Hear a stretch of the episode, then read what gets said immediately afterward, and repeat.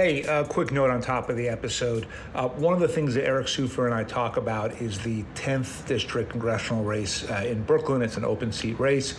One of the candidates uh, was Bill de Blasio, the former horrible, terrible mayor of New York City. Um, and we talk about de Blasio along with the other candidates. Um, since then, de Blasio has, uh, since we recorded, dropped out of the race, uh, no longer a candidate. That is good news for the people of the 10th congressional district in Brooklyn. Good news for the people of New York City, good news for the people of the United States of America, um, but does mean that our uh, discussion will seem a little outdated. Thanks. All right, welcome back to Firewall. As usual, I'm your host, Bradley Tusk. Joining me today is Eric Soufer. Eric works with me at Tusk Strategies and is an expert both uh, in cryptocurrency and politics, and just thought it'd be fun to have him on. So, Eric, thanks for joining us. Thanks for having me, Bradley. So, you know, it's kind of the, the reason I texted you yesterday and said, hey, would you mind coming on is, you know, there's all this talk about what's happening in crypto. And then I was kind of thinking about it, like you're in the guts of it, right? Whether it's legislation to to ban mining or you know BitLicense applications. How many you run our crypto practice? How many crypto clients do you have? Uh, about a dozen now. Right. Now. So you are basically seeing what's happening on the ground with a dozen of basically the top companies because they're the ones who can afford us. Yep. Um, plus how legislators and regulators are viewing all of this. So if if the if the consensus right now is the sky is falling. Um, you know, crypto was some big scam and it's never coming back again. Um, where do you agree and disagree with that? Well, first, I, I, do think the collapse of crypto markets does present an opportunity actually for policymakers to actually do something right, that there is broad consensus should be done. I mean, the first thing is that you know what kind of precipitated all of this was the collapse of the Terra Luna stablecoin, um, which was really nothing. Explain for one second why and how that happened. Sure. So a stablecoin is, in theory, something that is a fairly stable digital asset. Right. Um, so people use it kind of as you would use a bond in, in the traditional uh, financial markets. Um, there are these stable coins called algorithmic stable coins, uh, which are basically computer code that um, self balances the currency. Um, so if the price ever drops below a dollar, um, you can trade it in for an alternative um, kind of sister currency and it'll kind of balance itself out. Um, that, that's the really short version of it. Um, the problem is, is that there are also these real stable coins that are actually backed one to one with actual um, actual real assets. Um, whether it's it's equities or treasuries, um, and those are supposed to function as a stabilizing force in the crypto markets. Yep. Um, so we had this algorithmic stablecoin that had a ginormous uh, market cap. I, I'm, I'm, I'm uh, I can't I can't quote the value of it right right now, but it's it's in, in excess of hundred billion dollars. Um, the problem was that um, it was all really bullshit. Um, and so it had nothing to do with actually um, stabilizing the markets. And what it had to do was just sort of enriching a handful of people who right. were behind it. So how do you? So in this industry, there's kind of both, right? It's not an industry full of just scam artists, nor is it an industry full of just like hardcore ideologues who kind of hate central governments and central banks. There's a little bit of both.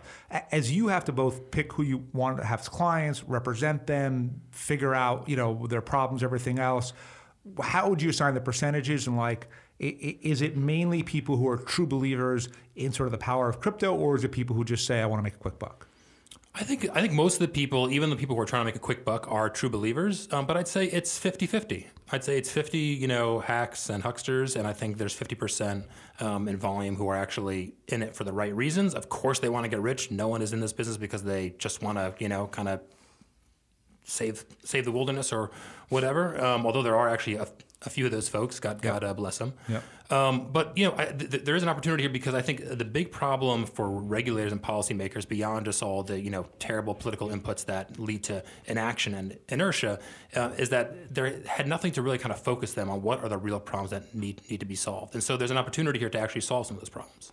So regulators do they see it the way you do that it's 50 50? Do they have a totally different percentage in their mind? And how well do they even understand the industry? I think most regular. I mean, there's not a lot of regulators who actually understand the industry at all. I think New York has an edge because they've been doing it since 2015. Yep. Most states just kind of try to fit it into the same way they regulate Western Union, which obviously makes no sense, but they're doing what they can, I guess. Um, I think that there are probably a lot of folks in government um, who see the breakdown as probably 50-50 but you know they see it as their job to do everything at all in their power to protect against that 50% of kind of hucksters. You know the, the thing is that you know consumers are actually getting smarter too. Investors are getting smarter. And you know they can kind of weed out the bullshit on their own. And actually collapse like we had um, over the past month or two is a great way of kind of washing out all, all the bullshit. So yeah so so arguably consumer protection should be what the regulators are most focused on. And in a way, if you are a truly legitimate crypto business, you kind of want the hucksters washed out as well because it delegitimizes you. So, totally. what if, if, if I made you the DFS superintendent today and I said, okay, yeah. Eric, you decide what the regulations should be, what, what would you do and what do you think uh, the companies in the space would, would agree with and disagree with? So, I think there are a, a few things. One, I think that if you're kind of call yourself a stable coin, going back to that, you have to show that you have to actually show that you actually have actual reserves. Yeah. Um, it's not just, you know, a, a giant house of cards. Um, I think. Uh, Number two, very basic things that we hold every other industry uh, to, to, a standard of, just like being truth, truthful in your marketing. Um, if you're going to promise people insane yields of 20, 30%, um, you have to kind of show your work a little bit. You, you, you have to make, you have to show regulators that you can actually deliver on that. And if you can't, then you can't be surprised when they bring enforcement actions against you. Those are kind of the two you know, really main things. And, and then I think the third one is something that, again, I think most people would agree with, yet is not the standard in the industry, which is that if you're investing uh, on an exchange like a Coinbase um, or somewhere else, those assets, your assets should be what we call bankruptcy remote, meaning they shouldn't just be like you know shares you're giving to a company, and if the company goes under, you're you're wiped out. There should actually be some kind of protection to ensure that your assets are not part of the whole kind of you know company's finances. Right. So if you take your dozen or so crypto clients and you lay out those three principles, what percentage agreement are you getting? I think you're getting 90% agreement on those on those principles. And, and, and, I think the ones who kind of don't do some of that stuff already would in a heartbeat if that was a standard across across the industry. Got it. So then there's ancillary stuff too that I think is both really interesting and potentially societally impactful and important. So let's start with um, the proposed mining ban that passed in New York. I think it hasn't been signed or vetoed by the governor yet, but probably the harbinger for, for other states as well. Um, why is this an issue, and what do you think the solution should be? So it, it's an issue because a lot of states over the past four years have adopted really ambitious uh, climate um, climate guidelines, and they want to reduce their fossil fuel output um, and emissions uh, drastically over the next 10 years.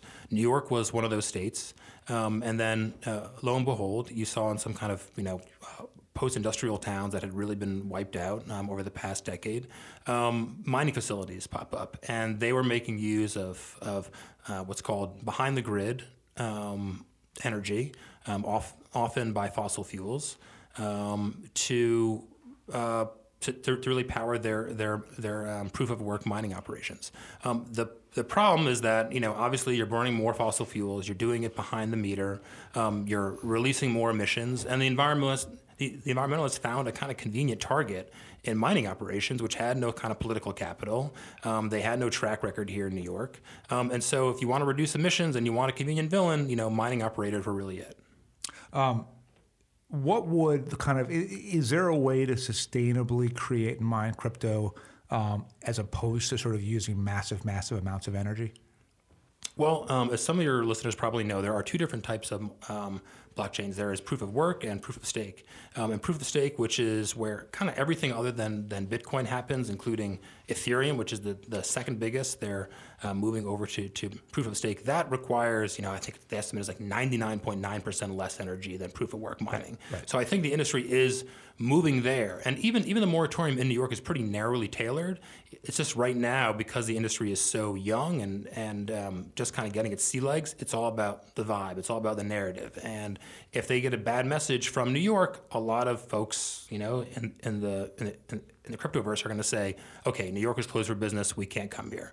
Now, I think you know we'll see. I think the fact that there was a you know a bit of a, um, a collapse in the markets are going to cause you know more of the adults in the in the room to kind of stand up and say you know okay we kind of still need New York, um, so it might not be all that terrible, but you know that's that's where we are right now. Yeah, and and so conversations that I've had with the crypto community, sort of leaders in the crypto community, has been, look, guys, um, it, you're not going to be able to overall just maintain the current approach to mining and its energy consumption, you know, whether it's proof of stake or you have renewable energy ways to do proof of work. Um, you have to come up with a plan proactively that you can live with and then go past that in states because playing whack a mole, you may defeat a bill here or there, although I think they're going to lose in New York, um, but it's not a strategy. Do, do they get that?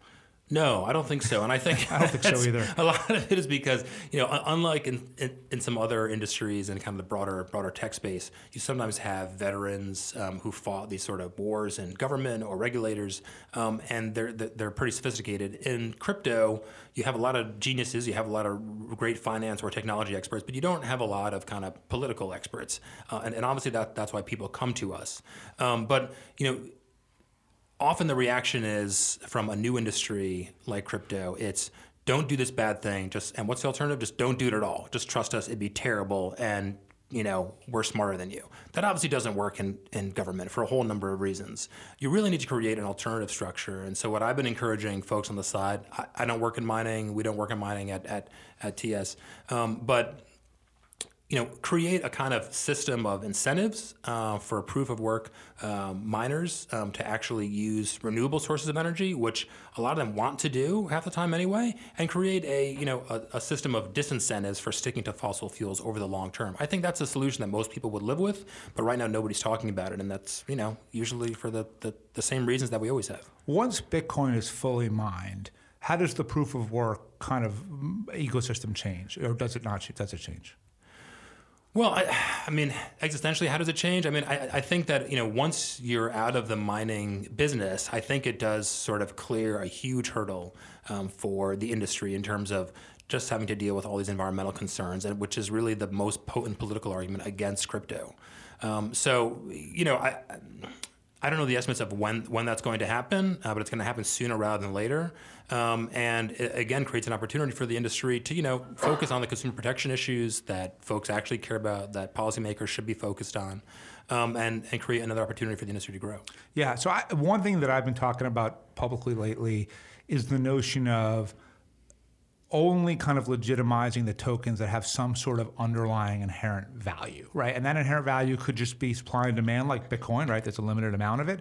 Um, it could be applications like Ethereum or Tezos where you can build on top of it, right? They're blockchains right. that you can build on top of it. It could be, like you suggested, stable coins with very provable and real reserves and assets to back against it. Um, and I know that there'd be some antitrust issues around this, but if, if we identified 20 tokens that did that, and the top 10 exchanges said, you know what, this is all we're going to trade, um, would that be better? Or would that stabilize the industry and kind of reduce some of the volatility? I think it would reduce some of the volatility for sure. The thing is, that's that type of thing is against sort of the whole kind of ethos yeah. for a, a, lot of people. It's you know, there's there's so much innovation left to be had, and you need to constantly cultivate it. Um, now, there's a balance you, you you have to strike. I mean, we constantly work with regulators to try to find that balance, whether it's you know kind of green listing new tokens or new technologies or new DeFi protocols. Um, but I, I don't think you can just kind of put a cap on it. You know, starting know, December 31st of 2022. Got it. Um, so we saw that crypto became very fashionable with some politicians, most notably Mayor Suarez in Miami, Mayor Adams here in New York. Um, we've had Mayor Suarez on the podcast before to talk about all of this. Um, how does that, if, if, if the prevailing political winds just reflect what they think is public opinion, um, is there now a flight from crypto support from politicians, or do you think it holds steady? I think we've seen it, it, it, has been holding steady so far. And even in Washington, which, you know, eh, they just start putting their finger, they wake up and put their finger up and see, see where the wind is blowing. Um, and I think that that's been for a few reasons, including the fact that um, most of the players that have you know had real problems and collapsed were not very active in Washington, um, and the ones that have you know taken their lumps, it's for reasons because people have retreated from the markets, not because they had some kind of fundamentally you know misleading product. Yeah, and then at the same time, you know, another conversation that I have with crypto leaders is, and, and there's like Sam Bankman-Fried's got this right, and he and I've talked about this, but is you have to, they have to fear that you can impact their next primary. And if they do, then just like they fear pharma or oil or whoever else, they will take you seriously. And if they don't, um, they may give you lip service to get your campaign contributions or whatever else, because they think by saying the word blockchain they'll get on TV. Right. But reality is, you have to become a political institution, um, just like every other industry. Do you think that point is getting across? Uh, I think it is. I think just enough folks in the industry don't necessarily trust each other to all kind of row in the in the same direction. So you have a lot of money, a lot of crypto money that, that's pouring into political races. Um, unfortunately, it's not extremely well organized, um, and you know from from what I've seen, they they're not they're, they're not very focused on what the results need to be. Um, I haven't seen really a clear narrative of how they want crypto to be regulated. Um, I've just seen what we see happen in other industries where they just lobby, lobby, lobby, and the result is inaction, um, which is not a sustainable long-term strategy, right? Because you're going to have a crisis in the next year or two or three or four years that's even worse than the one that we've seen in, in the crypto markets this year. Um, and when that happens, much like you saw in the accounting scandals in the 80s or 90s or Enron or WorldCom, there's there's going to be an extreme overreaction. And if all you've been lobbying for is don't do much, um, you're in for a whole heap of trouble. Yeah, that's absolutely right. So let, us pivot a little more broadly to politics in general. You, have got a wealth of experience in, in New York, nationally. So I was reading a story somewhere yesterday about the expectation that while gas prices are declining right now, um, they will spike again in the fall, right? Leading right oh, into the election. So this was my question. What is a more powerful impact on turnout and votes, Dobbs or higher gas prices? Uh, Geez, you know, talking about Dobbs, I feel like it's a whole bunch of different ways for me to get in trouble here. Um, as being someone who's extremely pro-choice and wants to see people motivated by it, um, I, you know, I think right now what you've seen is an, an, absence of leadership at the federal level for pushing back on Dobbs, and the total absence of a, of a plan. It's just people somewhat meekly saying, "This is why we need to vote," which I don't really think galvanizes folks. Um, and instead, you're just seeing, you know, it's not necessarily a powerful force to get people to vote for Republicans, but high gas prices, inflation, um, just general malaise in the uh, in the country, you know, to borrow a term from, from the Carter era, um, that is going to really depress turnout among Democrats who, you know, the House and Senate need to come out um, to actually keep keep their majorities. Um, yeah, and I think generally speaking, people just if if the status quo is bad they rebel against the status quo, um, which at the moment, at least federally, happens to be Democrats. Um, if you had to pick the Democratic nominee for 24, who do you want it to be? I want to take another look at uh, Polis, Governor Polis in uh, Colorado. Mm-hmm. I think he's interesting.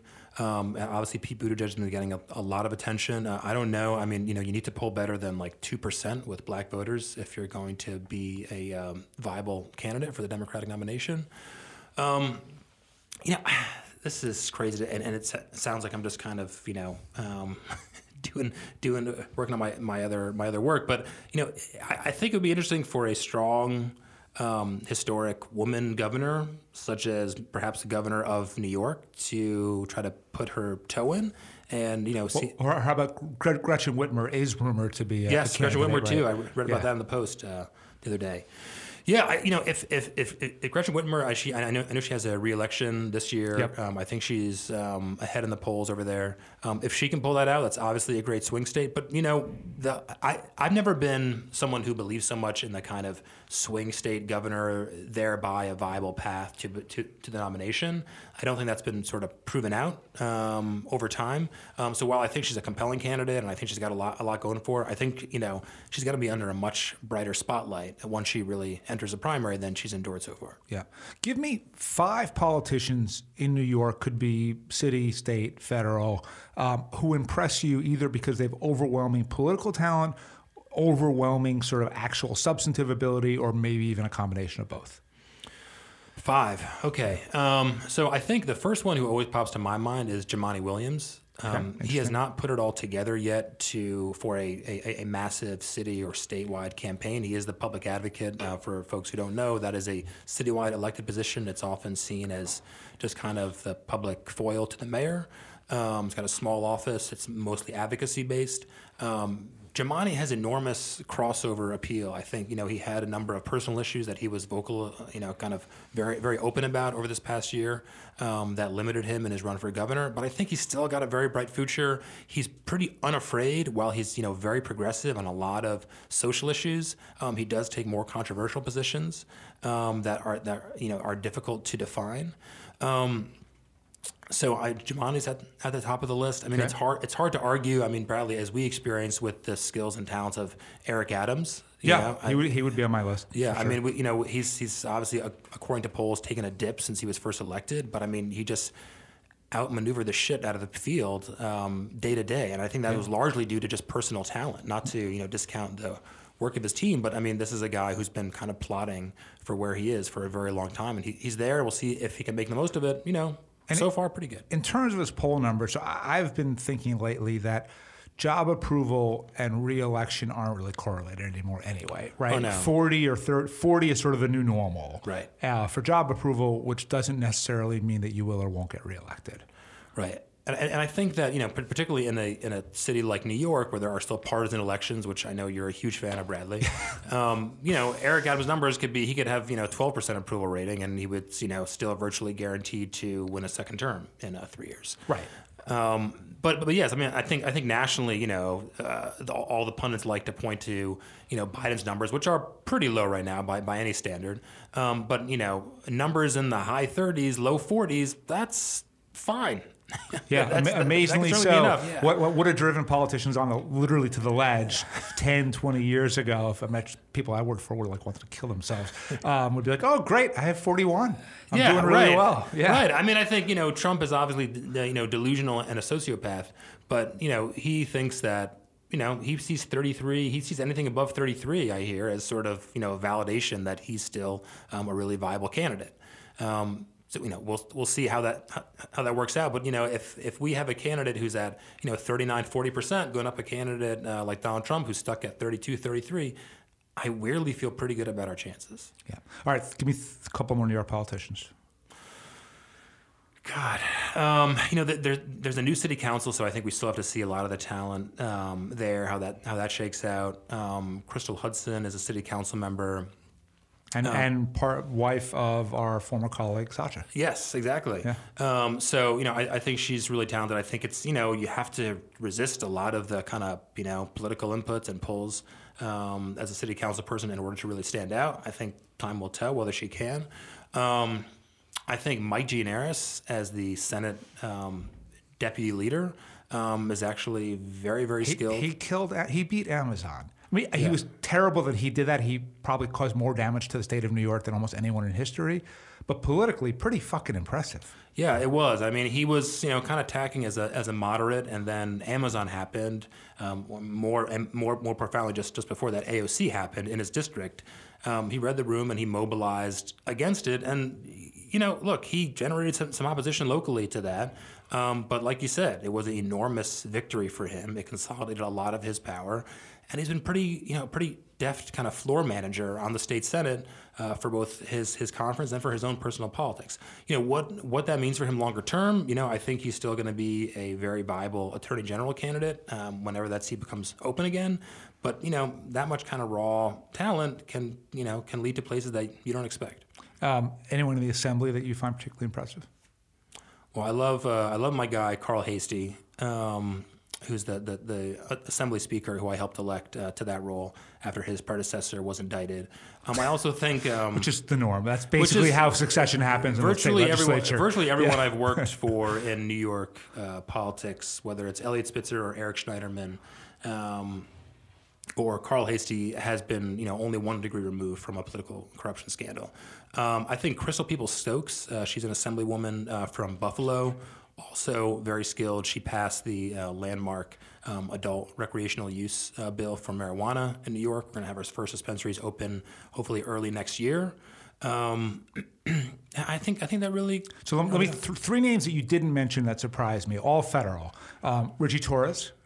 Oh yeah! Oh my God! It's I mean, he's like, our guy. He's our guy. I love yeah. him. He's the best. Um, Richie Torres, a congressman from the Bronx, and uh, just big supporter of mobile voting, you know, big supporter on the crypto side, uh, and I just think insanely talented. I would personally prefer to see Richie move eventually towards mayor as opposed to sort of staying in Washington because I think he could be better and yeah. more impactful. Um, I've had that conversation with different members of Congress before. It's a hard conversation, especially what. So Hakeem, who would also you didn't mention, but would be on my list. Yeah. I think Hakeem is, you know, assumed to be whenever the Democrats retake the House or they lose the House presumably, and then they retake it at some point.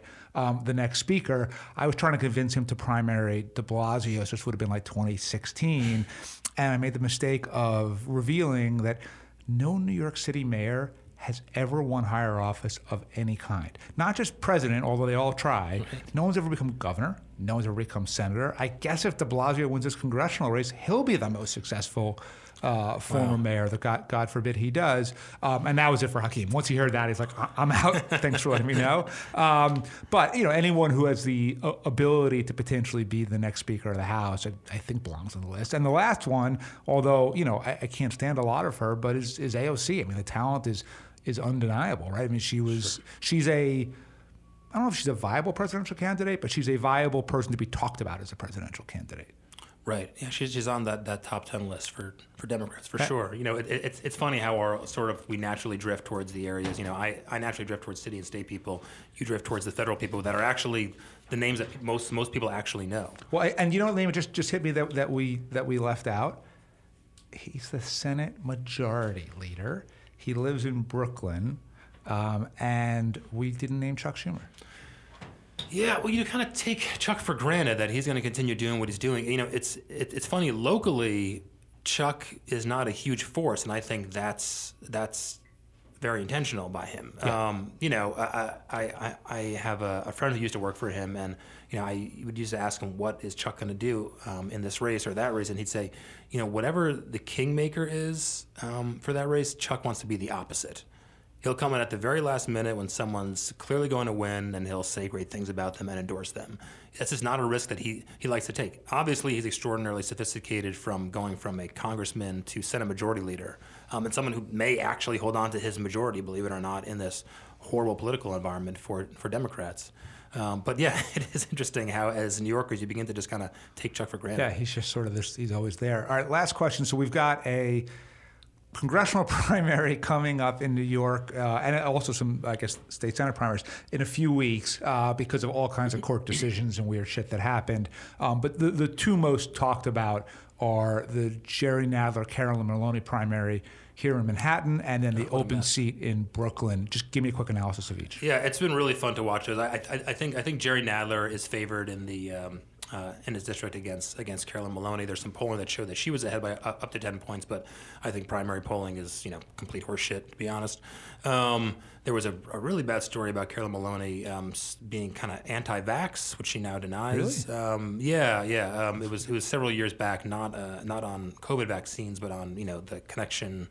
Um, between uh, childhood vaccines. But that's usually like a super autism. far left position or super far right, of which she's kind of moderate right? Yeah, right. Well, you know, if you get, you know, I've, I've worked for some politicians um, who would kind of pal around with RFK Jr., um, who was a great environmentalist um, on the one hand, and also a crazy anti-vaxxer on the other. Yeah. And then once COVID happened, it, it, just totally kind of pushed him out. So I, I think I think Jerry probably holds it. I mean, he's just got he's just a really well organized campaign. Um, I know some of my colleagues in the office feel feel feel different, but you know, uh, my my money's on Jerry in that seat. And then I think in the in the tenth, um, which is where you know De Blasio. Do you live in the tenth? Uh, I just moved out of the tenth, but uh, but yes, um, I think I'm still, still registered there, so I might be able to maybe legitimately cast a ballot against De Blasio. Um, we'll see. I guess now that I'm talking about it, maybe right I now can. we're gonna have the entire election invalidated because Eric said this in the podcast. um, so yeah, I guess. Well, shit. Now I can't do it. Um, yeah, I mean, a, a, lot of actually talented politicians running in that race. Again, no one has any clue what's what's going to happen. I think there's going to be a no, number of people go go up and down. You do have to, you know, I, I haven't heard much of the um, kind of almost de facto incumbent, the current member of Congress uh, who changed district, uh, Mondaire Jones, who went from Rockland County down to uh, down to the, the, the, 10th, which is Lower Manhattan and uh, Brooklyn. Um, you know, he has a lot of money. He was told by the DCCC that he'd be treated as an incumbent in that race. Maybe he'll drop, you know, four or five million dollars in the last two weeks. That could change the race.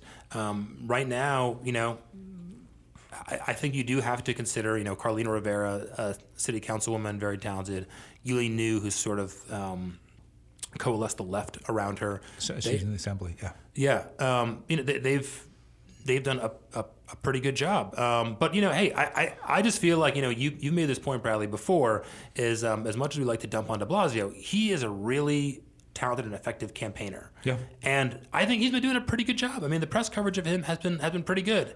And I mean, he does know that district really well. You can't you can't yeah, argue and look, that. if if you have four or five strong candidates, uh, who are splitting the vote, then argue arguably the guy with the most name recognition should win. Right. And that's de Blasio, unless it's all from the left and there's someone running a really good campaign up the middle. But I don't see who that would be. No, I mean I think Dan Goldman, you know, has some money. I think he's got a he's, he's got a compelling case. I just saw some of his ads over the weekend. I think it's a it's a pretty good you know narrative as the anti-Trump guy, particularly if Donald Trump continues to make more noise about actually running and, and officially ju- jumps into the race this summer. Um, I think that's that that's good for a kind of a more center candidate like like Goldman. Um, but it, that's going to be the most fun campaign to watch, especially during the month of August. Cool. All right. Well, then you'll have to come back on to talk about it once we know who wins. Thanks, Brad. Eric, thanks for joining us. Thank you.